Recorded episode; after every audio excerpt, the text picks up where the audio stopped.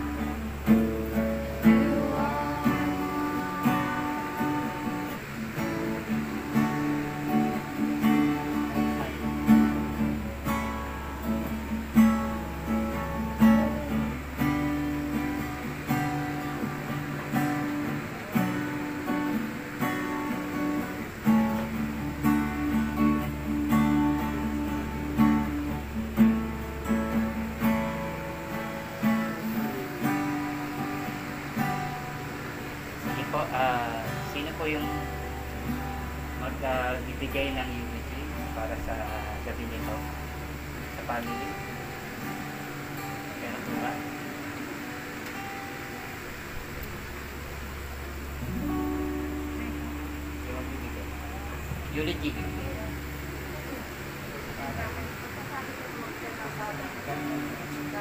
Magagandang bagay. Naalala mo tata. Encouragement, everything. Basta eulogy.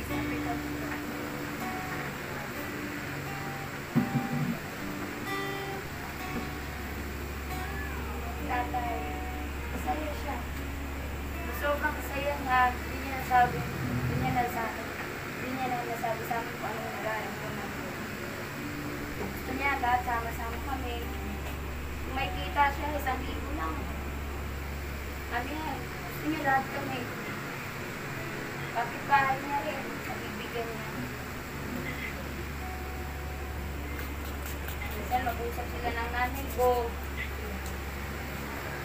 Lalambingan sila. Aasarin niya si nanay. May pangalawa siyang asawa. Gusto na ang nanay kumahigtan.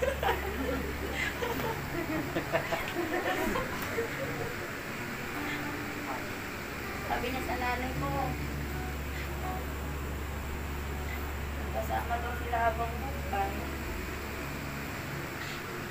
Pero nauna na siya.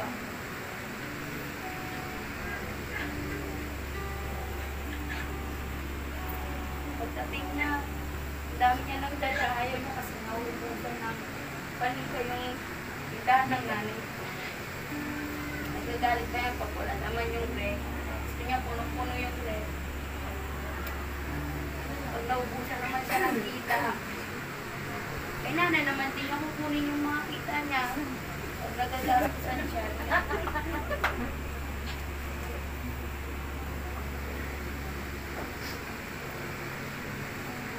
Maraming tao nagsasabi dito, masaya si tatay, si tatay. Masarap kasama. Sa LTO, ang baba na ng mga kasama niya.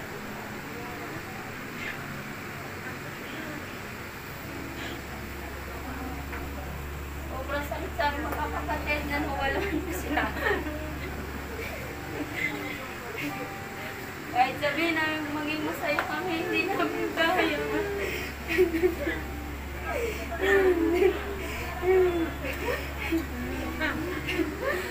Hindi ko masabi magiging masaya to. Masaya yung masasabi ko pa. Kasi, sobrang sakit yung sinakit ng tatay ko. Yung uling araw niya, ako nag-alag, ay, naglalambing, hindi niya man lang sinabi sa akin kung anong merong, ano na yung nararamdaman niya, kahit ako na lang yung mag-isa doon. Ang dami rin taong nagulat. Hindi na- namin alam kung anong nangyari na sa kanya yung, yung nawalan siya ng buhay, wala ding tao doon. Ang ginusto niya talaga mawala na wala kaming nakikita at nalalaman sa kanya. Ayun, nagpa-check up. Gusto, gusto niya lang okay siya, okay siya. Nanay ko hanggang ngayon iniisip ko anong nararamdaman ng tatay ko yung araw na nabubuhay siya. Nagagalit pa siya sa COVID. Nagagalit siya sa COVID, ba't daw daming namamatay. Pero hindi naman pala COVID yung pinamatay niya. Parang salamat na lang tayo.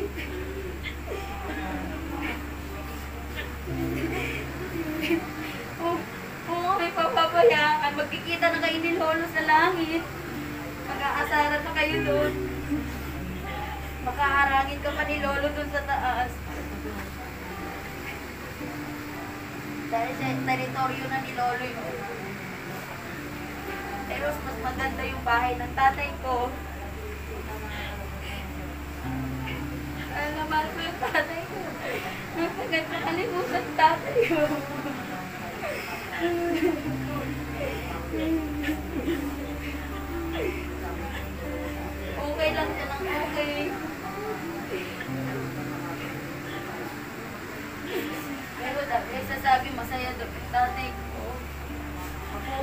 Ng tatay ko. Parang naka-smile lang siya. Thank you sa lahat. Nakikita ng tao, kabaitan ng tatay ko, lahat ng pumupunta dito. Ang dami nakaka-appreciate sa ugali ng tatay ko. Hindi lang kami mga anak niya. Asawa naman kuya at ate ko. Marami pang tao hanggang nakakakita kung anong meron ng tatay. Kahit magpupura yan sa labas. Joke niya lang yun. Basta masaya siya, pastor. Masaya siya. Wawa na may ate maduko. Nagkamay. Ang lapit-lapit niya na hindi niya na mapasplayan yung tatay ko. Siguro kasi ayaw din ni tatay makita siya. Nandiyan siya. Sa cellphone niya, iniiwasan niya kausapin niya. Sabi na naman, tay, hindi ka rin yung mga ganito ganyan.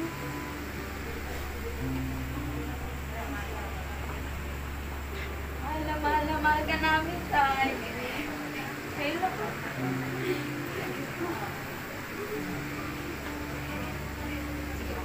po.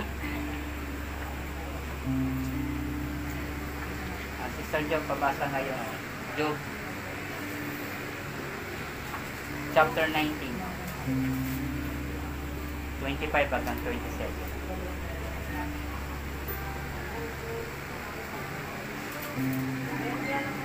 25, 27 hanggang 27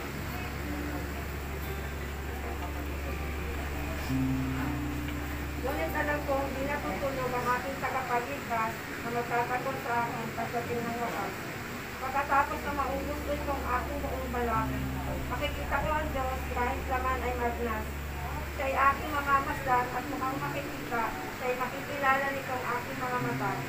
Ang puso ko'y nananabig na mas na mamasdan ko na siya. Pabasa mo ulit, pakilakas ng konti. Ngunit alam kong di natutulog ang aking tagapagligtas na magtatanggol sa akin pagdating ng wakas.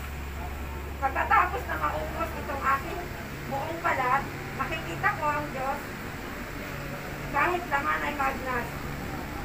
Siya'y aking mamamasdan at mukhang makikita at, at mukhang makikita.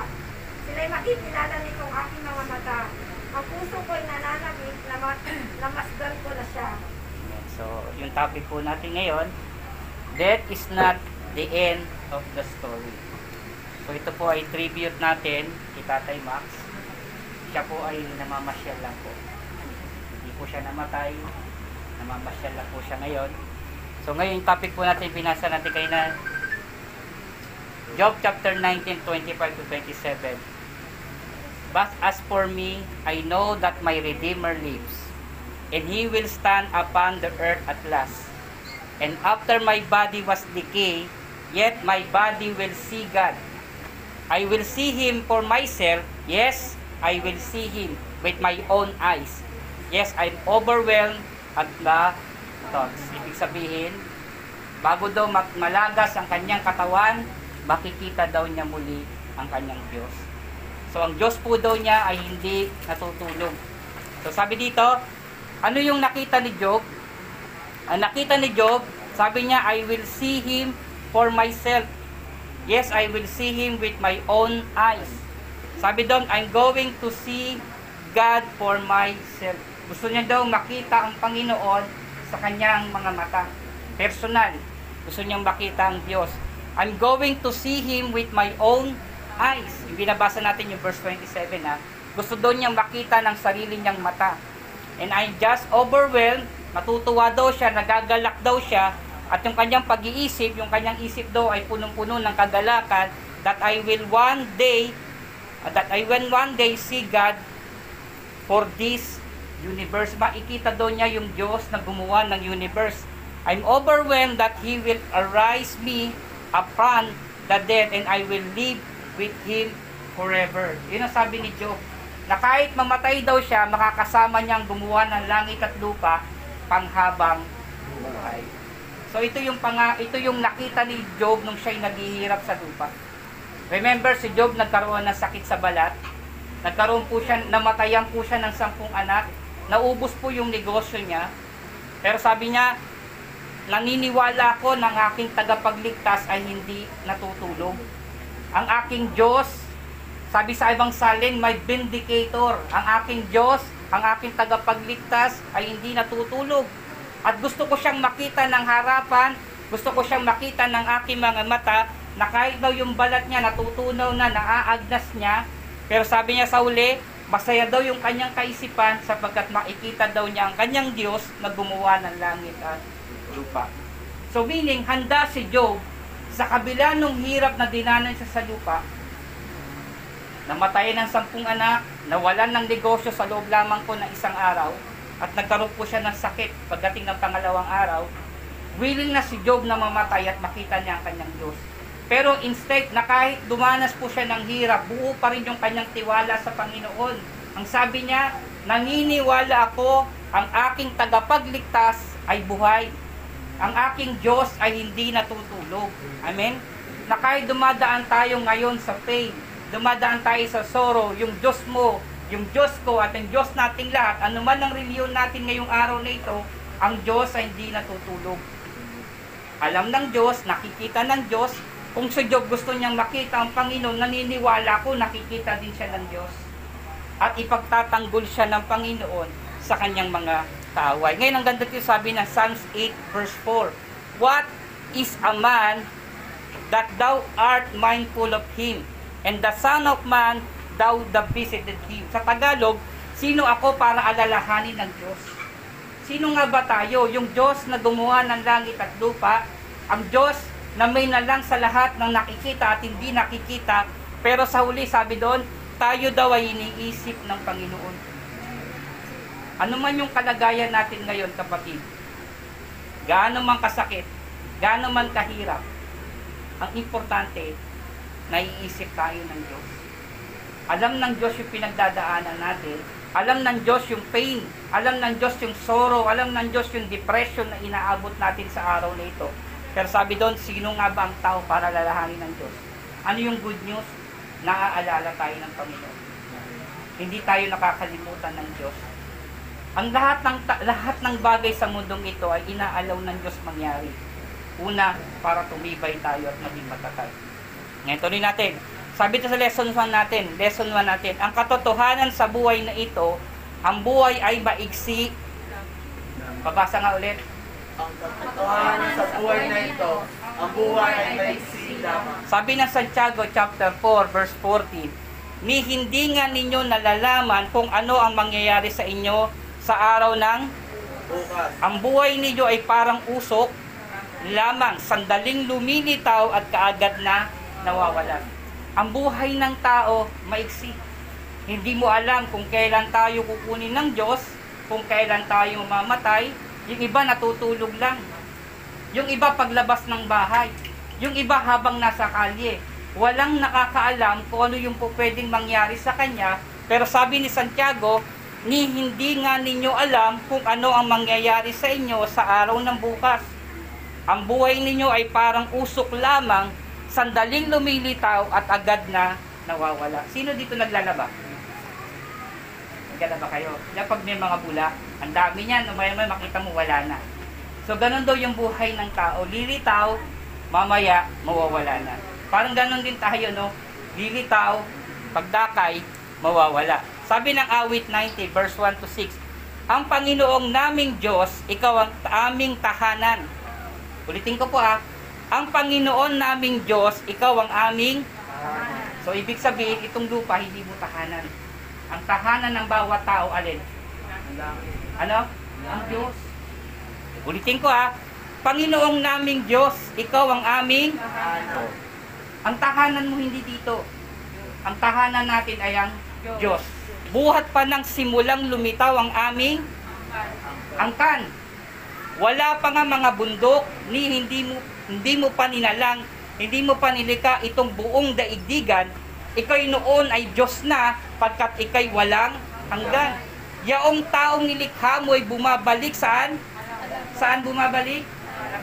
sa lupa ay nagbabalik kapag iyong inuutos ng Diyos. Ang kamatayan po ng tao ay inuutos ng Diyos. Ulitin ko po ah. Tanda po yung verse 3 ah.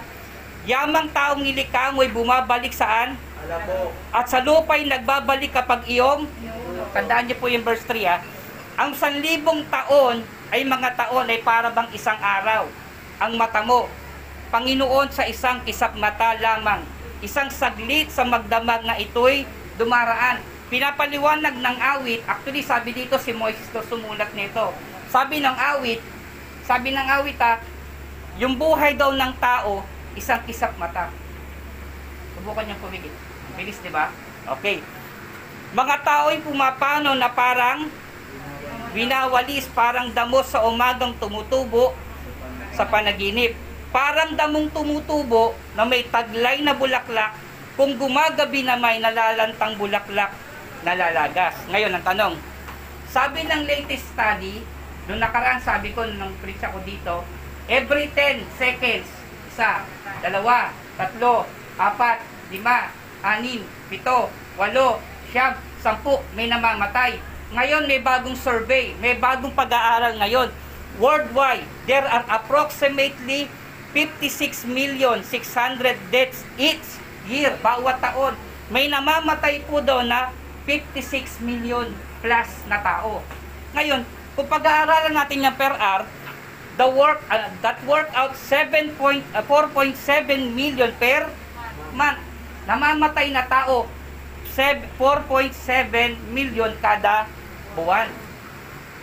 One, ano, 155,000 per day. 6,500 per ang namamatay ah.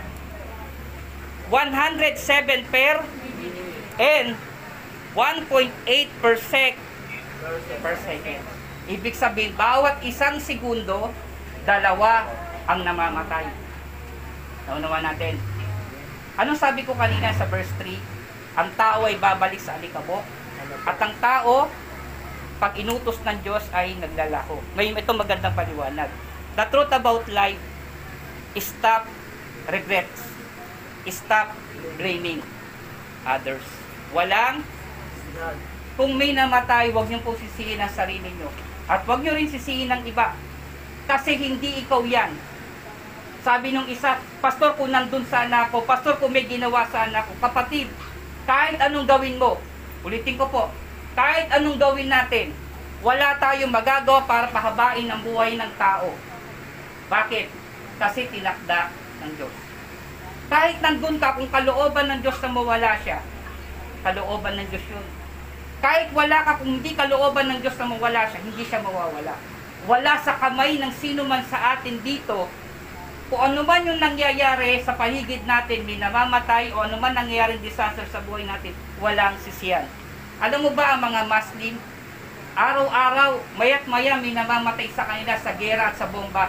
Never mo marinig sa kanila na sinisi nila ang Diyos. Makinig. Ang mga Muslim, mga kapatid nating Muslim, never sa sulo na lang, sa basila na lang, ginigera sila, dinidigma. Meron bang tumayo na in-interview ng media? Sinabi niya, kasalanan ito ni Allah. Wala. Kasi tanggap nila na kapag sila ay namatay, ito'y kalooban ng Diyos. Ulitin ko po ah, ito'y kalooban ng Diyos. Kaya walang sisihan. Sabi mo sa iyong katabi, walang walang sisihan. Kung may ginawa ka man o wala, ulitin ko pa ah, nandun ka man o wala, walang dapat sisihin kasi itinakda ng Diyos. Kung gusto ng Diyos pahabain kahit wala ka haba ang buhay, ang unawa niyo po, sino nakakaunawa, taas ang kamay. Salamat sa nakaunawa. Kung kalooban ng Diyos, huwag niyo po sisihin ang sarili niyo. At huwag niyo rin sisihin ang ibang tao. Kasi una, hindi makakatulong. Kaya nga napakahalaga ng katotohanan at tungkol sa buhay, itinakda ng Diyos. Eh kasi sana ginawa ko to, sana ginawa ko to. Kapatid, kahit gawin mo yan, pag niloob ng Diyos, niloob. Huwag niyo na po sisihin yung sarili natin. Tama po ba? Stop blaming others. Stop regrets. Kalimutan natin yung pagsisisi. Alam niyo po ang regret? may mga bagay na ginawa ka na pwede mong pagsasiyan 2 days, 3 days, 5 years ago. At yung regrets na meron ka namang hindi ginawa 2 years, 5 years ago, pagsisiyan mo pa rin. Kaya nga sabi doon, ihinto na natin yung pagsisisi. Hinto na natin yung sisihan. Hinto na natin yung, yung pag-iisip kung sinong may kasalanan at sinong may mali. Naunawaan natin yung katotohanan, ang buhay ay maiksi at ipinahihintulot ng Diyos. Tama po ba? Hinga kayong malalim. Sabi nyo, ang buhay ay at walang dapat sisihin. Amen? Isipin natin to ito'y kalooban. Kasi maraming iba, sinisisi nila yung sarili nila. Kapag sinisi niyo yung sarili, isang araw kasunod na kayo. Tandaan niyo po, walang dapat sisihin. Kaya nandun ka sa pangyayari o wala ka dun sa pangyayari o may ginawa ka o wala ka namang ginawa, kapag pinahintulot ng Diyos, pinahintulot ng Diyos. Ulitin ko yung binasa natin kanina, wala pa tayo dito, yung angkan natin dito, wala pa dito, nandun ang Diyos. Ibig sabihin, alam na ng Diyos yung mangyayari sa buhay natin. Itinakda na ng Diyos. Ang tao mabubuhay, babalik sa alikabok, at sa pagpapahintulot ng Diyos, mamamatay ang tao. Ang buhay ng tao ay parang winalis ng Panginoon. Kahit nandun ka pa sa gitna, kahit pigilan mo, kapag pinahintulot ng Diyos, wala tayong magagawa. Tama po ba? Ano yung topic natin number one? Ina, ano yung una natin lessons? Stop, stop blaming. Walang sisihan. Pangalawa, kung nag-stop ka na, dapat mag-start ka naman.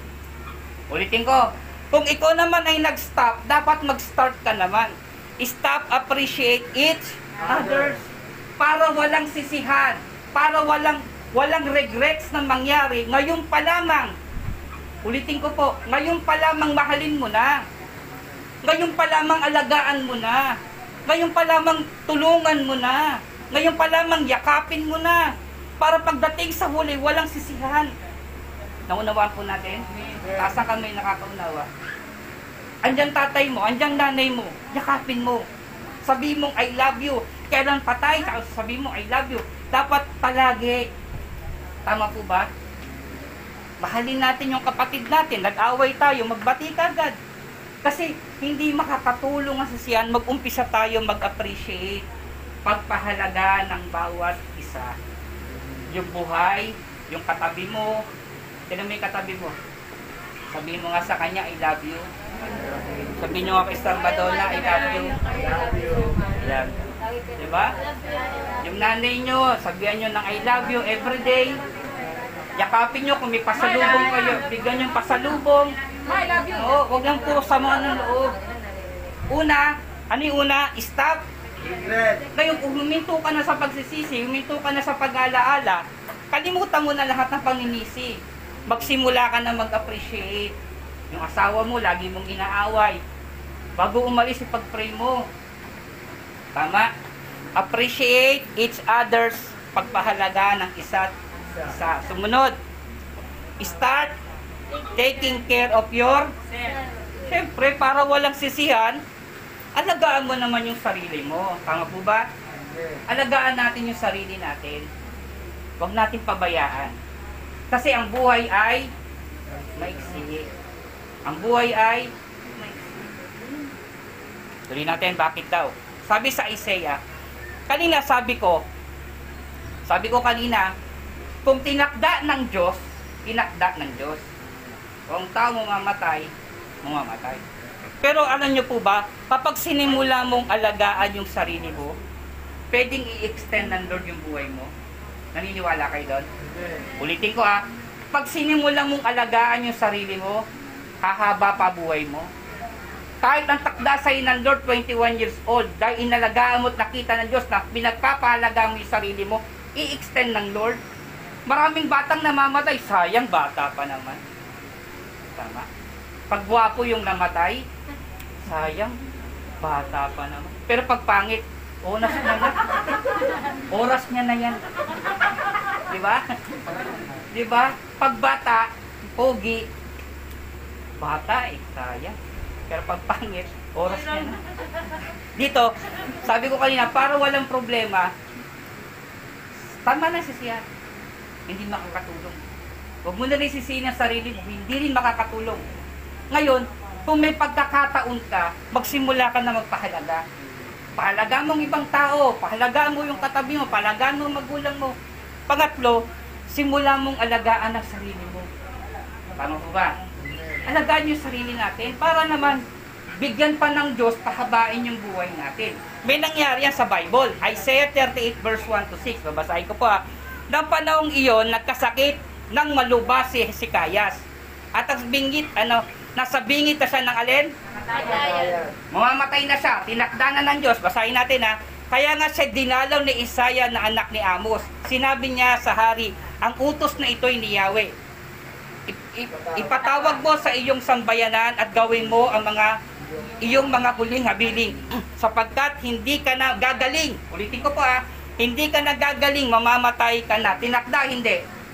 Tinakda, Diyos na nagtakda, mamamatay na siya, hindi na siya gagaling. Pagkat narinig ito, humarap siya saan? At, o Yahweh, alam mo kung paano ako namumuhay sa iyong harapan. Pinapakilala na na, na ni Hezekias yung buhay niya sa Diyos.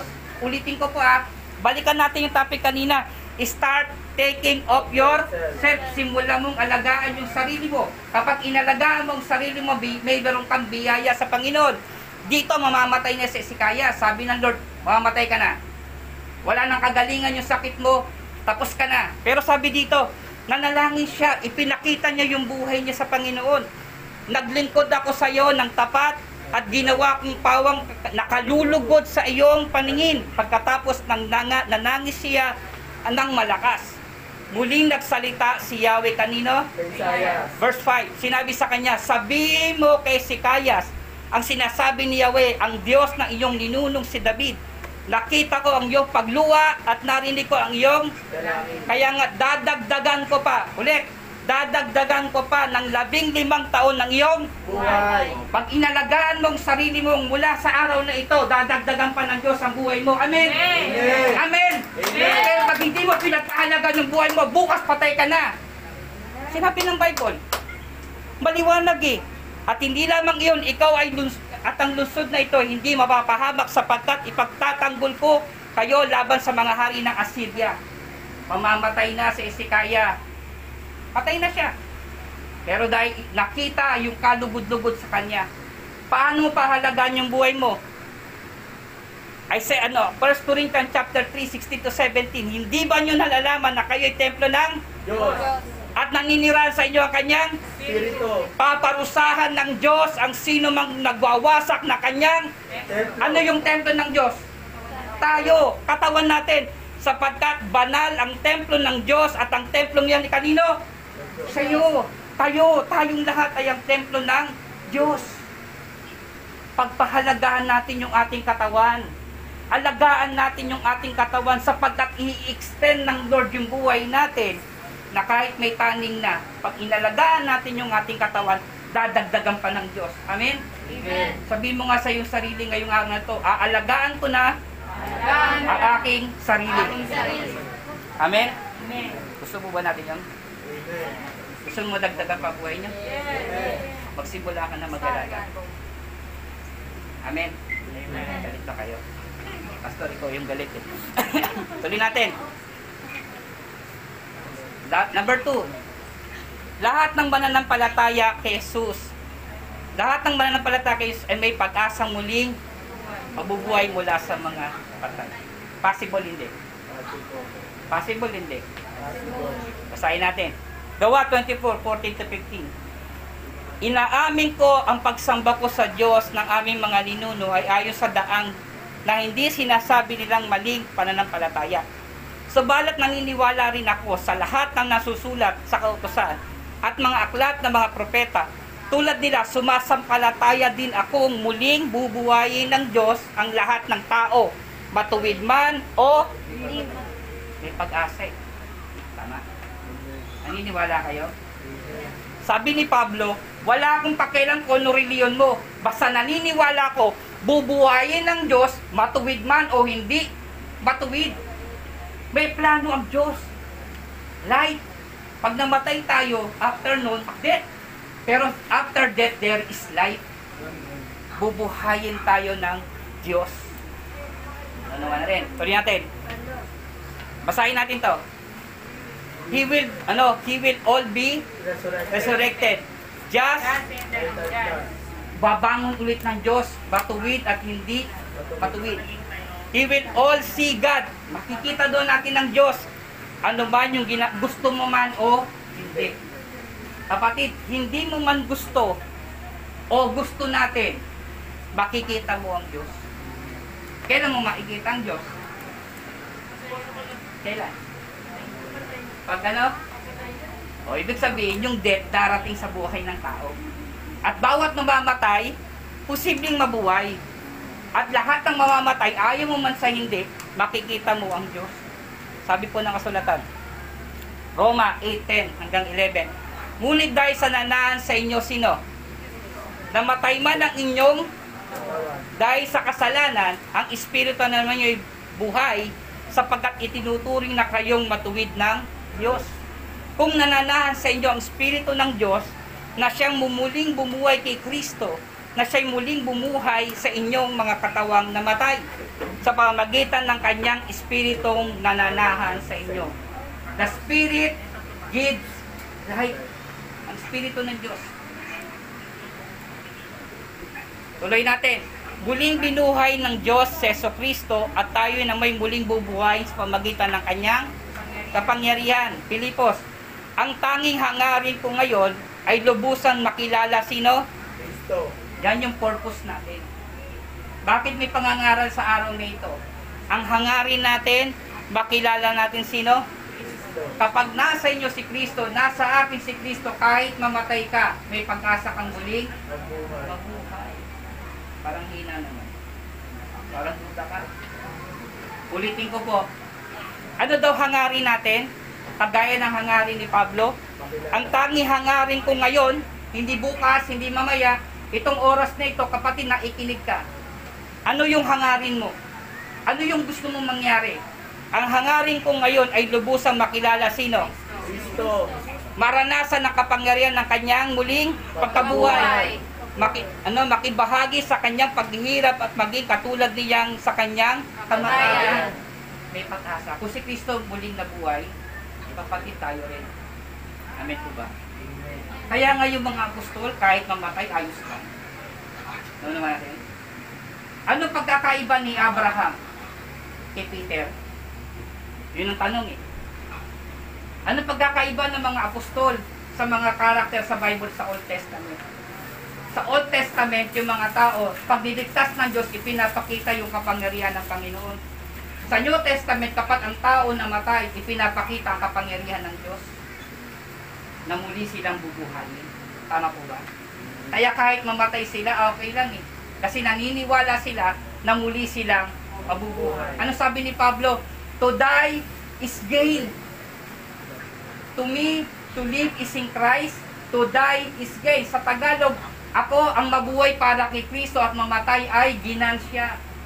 Biyaya, pakinabang ang kamatayan. Okay, tuloy natin. Sa Thessalonians 4, 16 hanggang 18. Sa araw na iyon, kasabay ng malakas na utos ng tinig ng anghel at ang tunog ng trumpeta ng Diyos, bababa ang Panginoon mula saan? Ang mga namatay na sumasampalataya kanino ay bubuhayin muna. Balikan natin yung kanina. Ang tangi hangarin ko ngayon ay lubusan makilala. Kapag nakilala mo si Kristo, may pag-asa kang muling. O, balikan natin. Sa araw na yung kasabay ng malakas na utos ng tinig ng agangin, ang tunog ng trompeta ng Diyos, bababa ang Panginoon mula saan? Ang mga nabatay na sumasampalataya kanino? Kristo. Balikan natin ulit.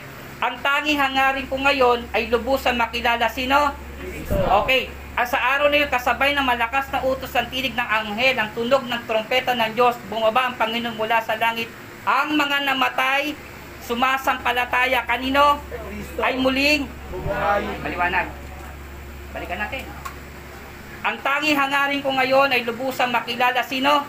Pag nakilala mo si Kristo, may pag-asa kang Yun yung purpose natin. Bakit may pangangaral ngayong araw na ito? Sapagkat ang hangarin ko tulad ni Pablo, at sana maging hangarin natin sa araw na ito, ang makilala sino? Si Kristo. Kapag nakilala mo si Kristo, even mamatay ka, may pag-asa kang muling Mabuhay. Pastor, paano si Tatay Max? Tinatanong niyo eh. Kapatid, unang kilala ko kay Tatay Max, nagkasakit yan, pumunta ako dito. Pinatanggap ko si Tatay Max. Amen? Kaya I do believe, naniniwala, I don't know kung naniniwala kayo, naniniwala kung ligtas si Tatay Max. Kaya huwag kayong mag-worry, huwag kayong matakot, hindi namin, na, hindi, no, tumanggap si Tatay Max sa Panginoon. Ang hangarin ko, makilala niya si Kristo. Nagkasakit siya ng time na yun, sabi na ni Celia, Pastor, pag-pray mo si, si, si Max. Nag-pray namin. Pero hindi ko siya pinag-pray. Pinatanggap ko siya sa Panginoon. Kaya huwag kayong matakot, huwag kayong mabahala regarding sa kanyang soul. Why? Kasi tinanggap niya si Kristo. Hindi pa man nagmamanifest si Christ sa kanya, pero tinanggap niya si Kristo. Si Kristo nang bahala sa kanya. Amen? Palakpakan natin ang Panginoon. Pagkatapos tam, tapos na tayo namang nabuhay, pati natitira sa natitipuli sa alapap, kasama ng binuhay upang salubungin ng Panginoon sa impapawid sa gayon, baka kapiling natin siya pagpakailanman. Balikan natin. Yung mga namatay, yung mga namatay, sasalubungin ng Panginoon sa ere. Eh, paano tayong buhay pa? Kasabay natin sasalubungin ng Panginoon. So, lahat tayo makikita sa ere kasama si Kristo. Lahat ng tumanggap kay Kristo, lahat ng namatay na tinanggap si Kristo, sabay-sabay tayo sa salubungin ng Panginoon. Maliwanag. Sabi ni Pablo. Kaya nga pala, ito maganda oh. Sinasabi to ni Pablo doon sa mga kamag-anak na may namatay. Alam nyo ba ang topic na to? Ano ba yung buong konteksto ng Thessalonica? Ito yung araw na inuusig sila. Pinapatay na sila. Umiiyak na yung mga apostol, umiiyak na yung mga alagad. Sabi niya, Pablo, kailan man darating si Kristo? Kailan man darating ang Panginoon? Sabi niya, kung mamatay man kayo ngayon at nananampalataya kayo sa Panginoon, ay matakot. Muli kayong bubuhayin. Kami naman nabuhay pa, dumating ang Panginoon, sasalubungin natin siya. Doon sa alapaap. Ngayon ang sabi niya dito, pero buhay pa tayo, malakas pa tayo, wala pa si Kristo. Verse 18, magpakalakas, kaya nga palakasin ninyo ang inyong ng bawat ng sa pamagitan ng mga aral na ito. Anong magpapalakas ang loob natin? Na may pag-asa ang taong namatay na muling. Amen? Kapatid, yung buhay mo ngayon, hirap ka. Next life, may mas maganda ka. Doon eternal. Amen? Huwag tayong masyadong attached sa mundong ito. Kasi pag tayo masyadong attached sa mundong ito, pag gumalaw ang mundong ito, kasama kay. Tama po ba? Ito wala akong example na pwedeng gawin. Tuloy natin. Ang sabi ni Pablo, ano sabi ni Pablo? Palakasin mo ang iyong Huwag mong panghinaan. Huwag kang manghina. Huwag kang matakot. Masakit. Pero sabi ni Pablo, marahil dadaan ka saan? Marahil dasasaktan ka sa buhay na ito. Mawawalan tayo ng mahal sa buhay. Marahil mauulila ka o mangungulila ka sa mahal mo sa buhay. Ang payo ni Pablo, ano daw? Laksan mo. Ka naman? Kalabitin mo yung katabi mo. Yugigin mo nga. Sabi mo, laksan mo yung loob. Okay. Pangatlo, last na to. Death is not the end of the story. For those, Although the Lord. kapatid, kung kilala mo si Kristo, kahit mamatay ka, mamatay ako, yung kamatayan mo, yung kamatayan ko, hindi to ang katapusan. Amen? It's not the end. Kaya mga apostol, kahit pinapako, okay lang eh. Kasi alam nila, nakasama nila si Kristo. Kasama nila ang Panginoon. Si Tatay Max, kasama niya ang Diyos. Dahil tumanggap siya. Sa oras na ito, napakahalaga ng pagkakataon. Ang sabi ni Pablo, ang hangarin ko ngayon ay makilala si Kristo. Tanong ko po, ano hangarin mo? Wala. Salamat. Tuloy natin. Sabi ng Korintyo 5.1, alam natin kapag nasira, ulitin ko ha, alam natin na kapag nasira ang toldang tinatahan natin ngayon, ito, yung katawang lupa, na tumutukoy sa ating katawang tayo may tataan sa langit na hindi kailangan masisira. Kailan mo masisira? Isang tahanang ginawa ng Diyos. at hindi ng Tao. Ulitin ko. Yung katawan natin, pag nauntog yan, nagasgas yan, kakasulat yan. Pero yung, kata yung katawan ibibigay ng Diyos sa mga tao na matay. Glorified body. Katawang hindi nasisira. Amen? Naunawa natin? Okay, tuloy natin. Death is not Death is not hindi ito yung pagka namatay ka, muli ka mabubuhay sa bata. O kaya ipanganganak ka muli. O kaya sa ipis. O kaya sa langaw. Kasi sa nirvana, ang kautusan nila, katuruan nila, kapag yung tao daw mabait, mabubuhay siya ulit sa isang bata. Sa bagong sanggol. Pero pag masama, pwede mapunta sa ipis, pwede mapunta sa daga, yung reincarnations natin. Pero sa Lord walang reincarnation. Death is not yung bigla ka na lang maglalaho, hindi yan totoo. Death is a trade-in. Magpapalit. Yung katawang lupa, papalitan ng Diyos ng katawang makalangit. One day we will trade our broken down bodies for the new Look what Paul says about the new body. Ibinasa natin. Basahin mo nga verse 5 ng 1 Corinthians kanina. 5.1. Basahin mo 1 to 5. 1 Corinthians, 2 Corinthians, chapter 5, verse 1 to 5. Hindi ko na sinulat. Pagod na ako. Okay, 1 Corinthians, chapter 5, verse 1 and 5, hanggang 5. Pakalakas mo. Akala namin kapag nasira na ang todang tinatahanan natin ngayon, ang ating kasamang lupa, kami may tatahanan sa langit sa hindi kailanman masisira. Sa tahanan na ginawa ng Diyos at hindi ang tao. Verse 2. Dumating kami, dumarating kami habang kami nasa todang ito at lagi sa nananagin sa aming tahanang nakalangit. Upang kung mabilisan na kami dito ay hindi kami matagpo ang bukad. Habang nakat- nakatira pa kami sa todang ito, kami na dininagis at dumaraing, hindi na dahil nais na namin iwaksi ang katawang panlupa, kundi dahil nais namin mabihisan ang katawang panlangit. Sa gayon, ang buhay na may katapusan ay mapapalitan ng buhay na walang hanggan. Ang Diyos mismo ang naghahanda sa amin para sa ganitong pagbabago at ibinigay niya sa amin ang Espiritu bilang katibayan na ito'y matutupad. Okay, maliwanag. Ano sabi ni Pablo? Sabi niya sa verse 2, ang ganda eh. Sabi sa verse 2. Dumaraing tayo habang tayo nasa katawang ito at labis na nananabik sa tahanang makalangit upang kung mabilisan tayo nito, hindi na tayo matatagpo ang hubad. Verse 4, habang nakatira pa tayo sa toldang ito, tayo'y naghihinagpis at dumaraing hindi dahil nais nating iwaksi ang katawang panlupa, kundi dahil nais nating mabihisan ng katawang panlangit. Sa gayon, ang buhay na may katapusan ay mapalitan ng buhay na walang hanggan. Si Pablo buhay pa. Ulitin ko ha. Nung kinukwento ni Pablo at sinusulat niya yung talatang ito sa Corinto, ang sabi niya, buhay pa siya noon. Pero sabi niya, naiinis na ako sa katawang ito. Kumbaga, naiinis ako na, asar na ako sa katawang ito. Kailan ba ibibigay ng Diyos yung katawang panglangit? Kasi alam ni Pablo, yung katawan natin, corruptible. Konting sakit, cancer. Tama? Konting umtog, bukol.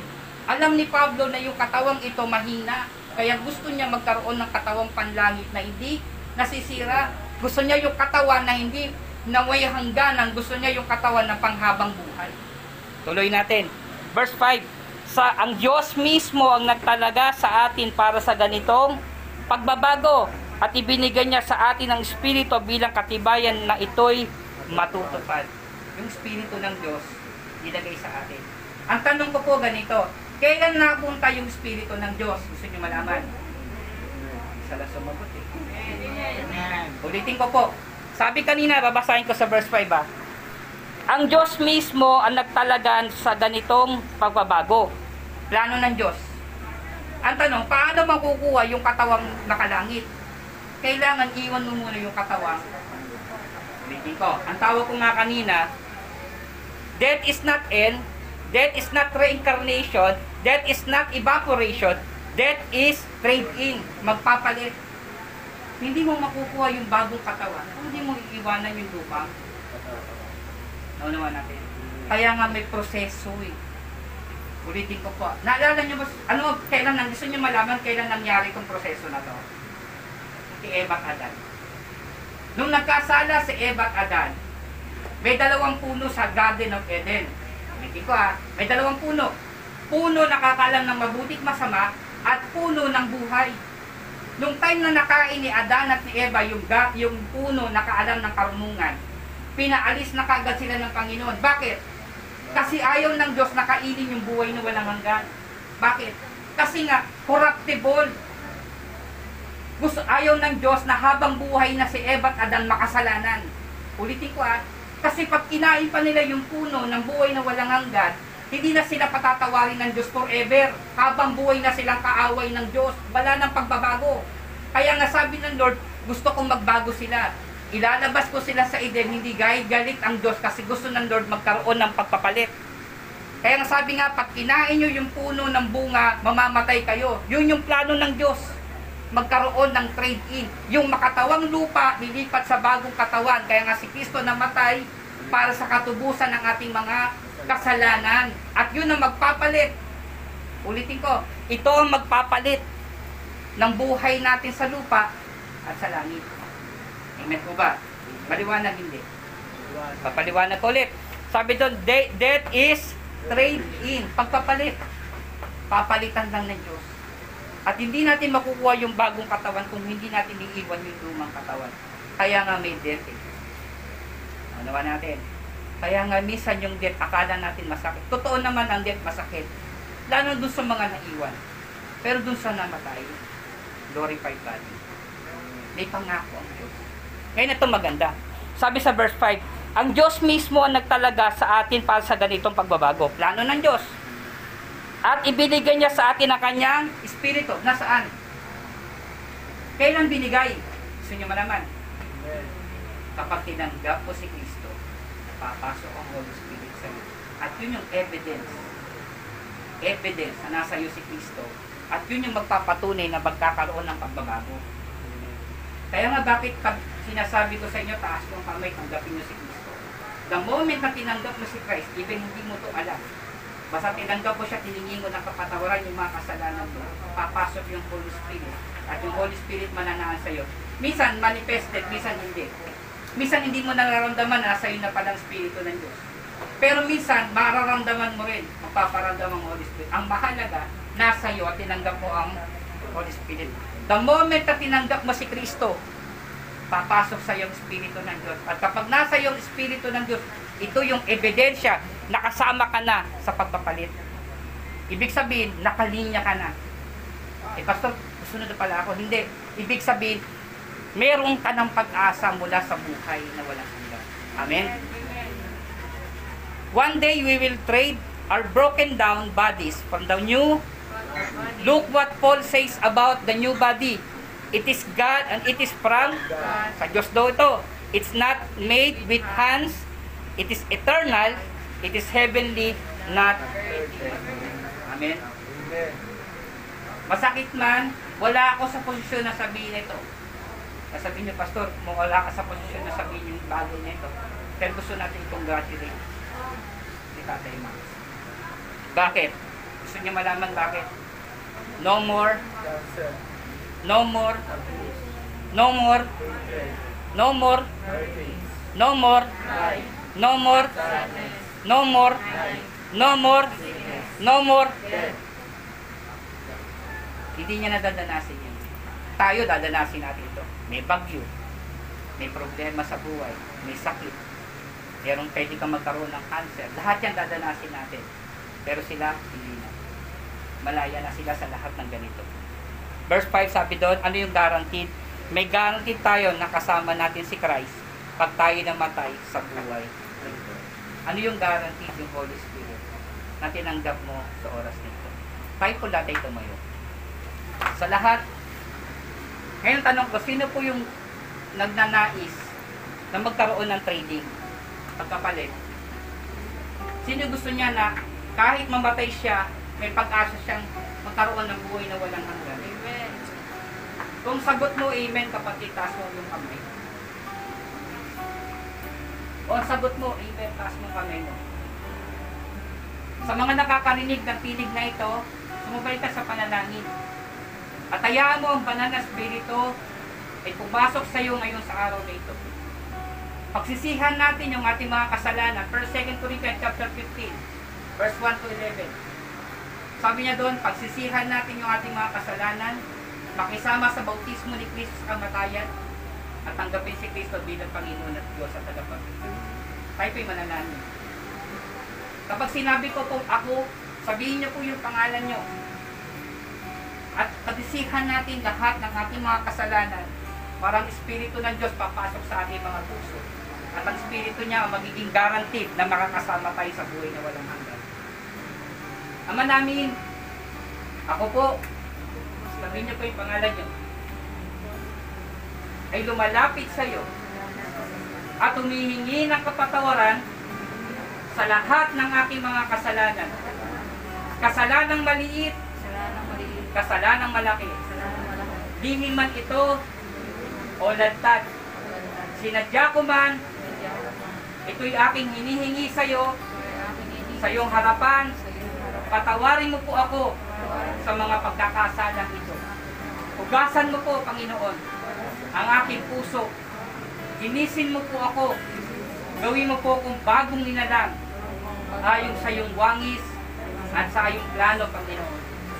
Tinatanggap kita, Panginoong Yeso Kristo, sa aking buhay bilang Panginoon at tagapagligtas. Bilang Panginoon at mananako. Bilang Panginoon at tagapagtubos ng aking kasakatawan sa impyerno sa kasalanan.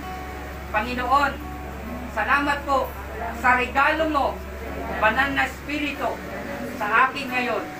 At ako'y nananampalataya na ang aking katawan ay pupuspusin mo ng iyong banal na espiritu. O paano binuhay ka muli sa gitna ng mga patay ng ikatlong araw ay muli kang nabuhay. Yan din yung plano mong mangyari sa akin sa katawang ito. Na mo ang bawat isa ay makasama mo sa buhay na walang hanggan at hindi sa buhay ng kaparusahan. Panginoon, salamat po sa oras na ito. Binigyan mo ako ng pagkakataon na tanggapin ka, makilala ka sa aking buhay. Naway everyday, Panginoon, mangusap ka sa akin. Everyday, Lord God, sumunod ako sa plano mo.